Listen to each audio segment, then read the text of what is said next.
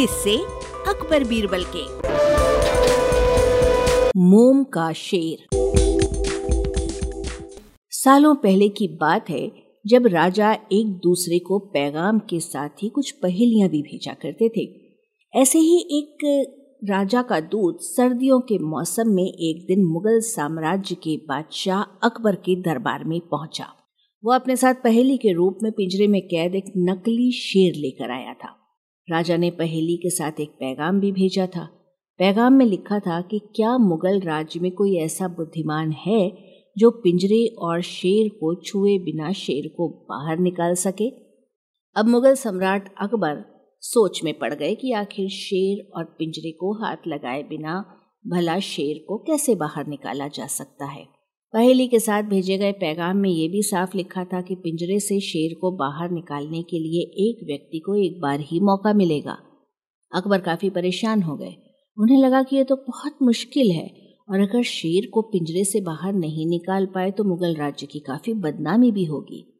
ये सब सोचते सोचते उन्होंने दरबार में मौजूद सभी की तरफ़ देखते हुए पूछा, है कोई जो इस पहेली को सुलझा सके? लेकिन हर कोई इसी सोच में डूबा था कि आखिर ये संभव कैसे हो सकता है।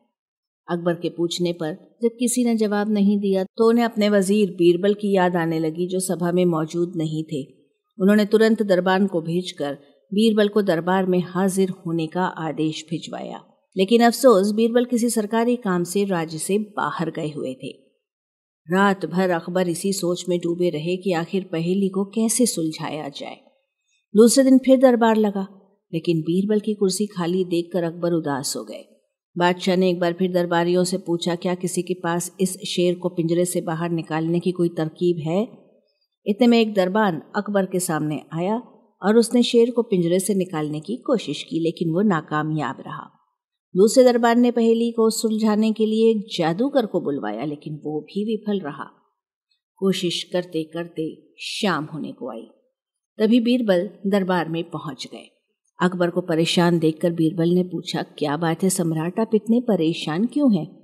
बादशाह ने तुरंत शेर से जुड़ी पहेली के बारे में बीरबल को सब कुछ बताया। अकबर ने बीरबल से पूछा, क्या तुम इस शेर को पिंजरे से बाहर निकाल सकते हो? बीरबल ने कहा हाँ मैं कोशिश कर सकता हूँ।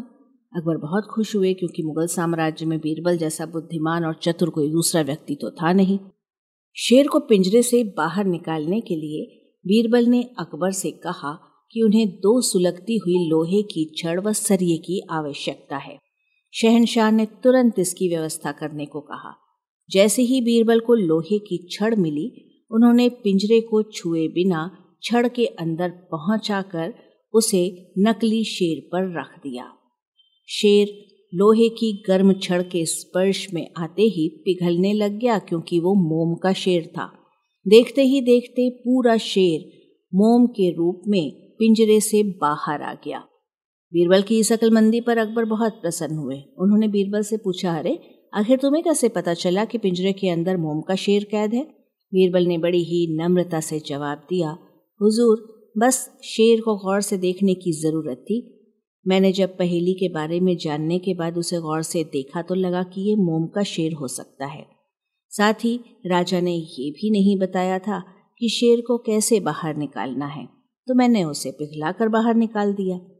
इधर दरबार में बीरबल की जय जयकार होने लगी। उधर पहेली लेकर अकबर के दरबार में पहुँचा राजदूत अपने राज्य वापस लौट गया और बीरबल के इस कारनामे के बारे में राजा को बताया।